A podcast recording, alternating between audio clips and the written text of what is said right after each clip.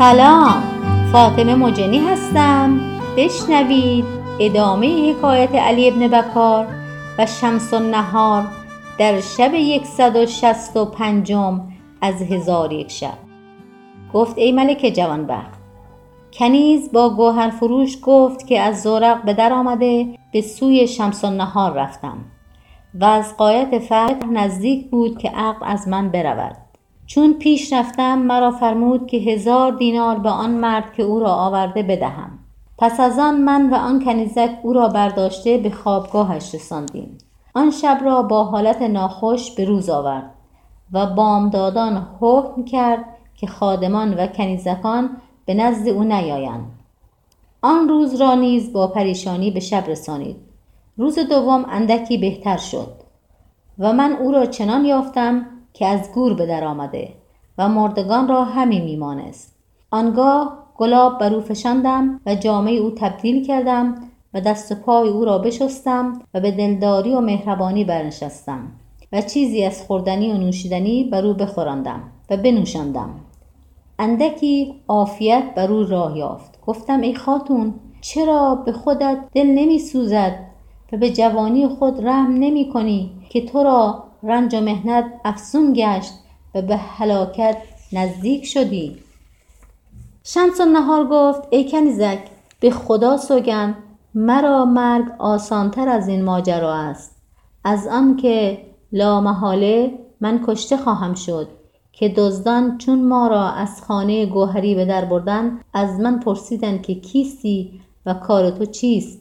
من گفتم از کنیزکان مغنیه هستم. سخن مرا صدق دانستند. پس از آن از علی ابن بکار پرسیدند که تو کیستی و شغل تو چیست؟ او گفت من از کنیز زادگان هستم و ما را گرفتند و به مکان خود بردند. چون جامعه های فاخر و عقدهای گوهر و مرصع مرا بدیدند از کار من حیران بماندند و گفتند که چنین عقدها کنیزک مغنیه را نشاید. پس از آن با من گفتند حکایت را به راستی بیان کن. من با خود گفتم که ناچار از بهر این زیورهای زرین و مرصع مرا خواهند کشت. پس من هیچ نگفتم. آنگاه رو به علی ابن بکار آورده به او گفتم تو راستگو از کجایی؟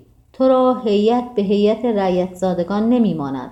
علی ابن بکار نیز خاموش شد و هیچ نگفت. الغرض ما راز خود می پوشیدیم و می گرستیم. خدای رعوف دلهای دزدان به ما مهربان کرد و با ما گفتند خداوند آن خانه که شما در آنجا بودید کیست؟ ما گفتیم که خانه از فلان گوهر فروش است. یکی از ایشان گفت که من او را نیکو شناسم و خانه ای را که او در آنجا ساکن است بشناسم و من او را همین ساعت بیاورم و دزدان مرا در جایی تنها ولی ابن بکار را در جای دیگر تنها جا دادند و به ما گفتند راحت باشید که شما در امان ما هستید و از آشکار شدن راز نترسید. پس یکی از ایشان به نزد گوهری رفت و او را پیش ما بیاورد و قصه ما به او بگفت. پس از آن یکی از دزدان زورقی آورده ما را به زورق بنشان و بدان سوی دجله بردن و ما را در آنجا گذاشته برفتند.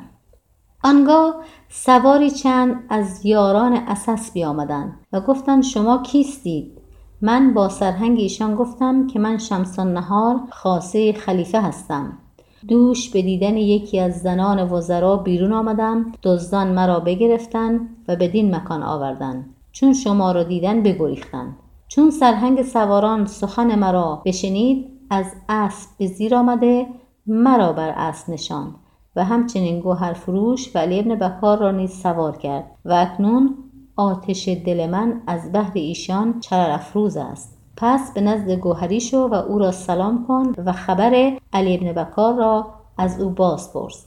من او را ملامت کردم و بترسانیدم. او بانگ بر من زد و خشمگین شد. من از او برخواسته پیش تو آمدم. تا حال علی ابن بکار از تو باز پرسم و تمنای من این است که قدری مال از من قبول کنی زیرا که تو از یاران بسی متاب آریت گرفته بودی. که جمله تلف شدند و بر تو واجب است که عوض آنها را رد کنی و گفت در همین مقام ایستاده باش تا من بازگردم. چون قصه به دینجا رسید بامداد شد و شهرزاد لب از داستان فرود است.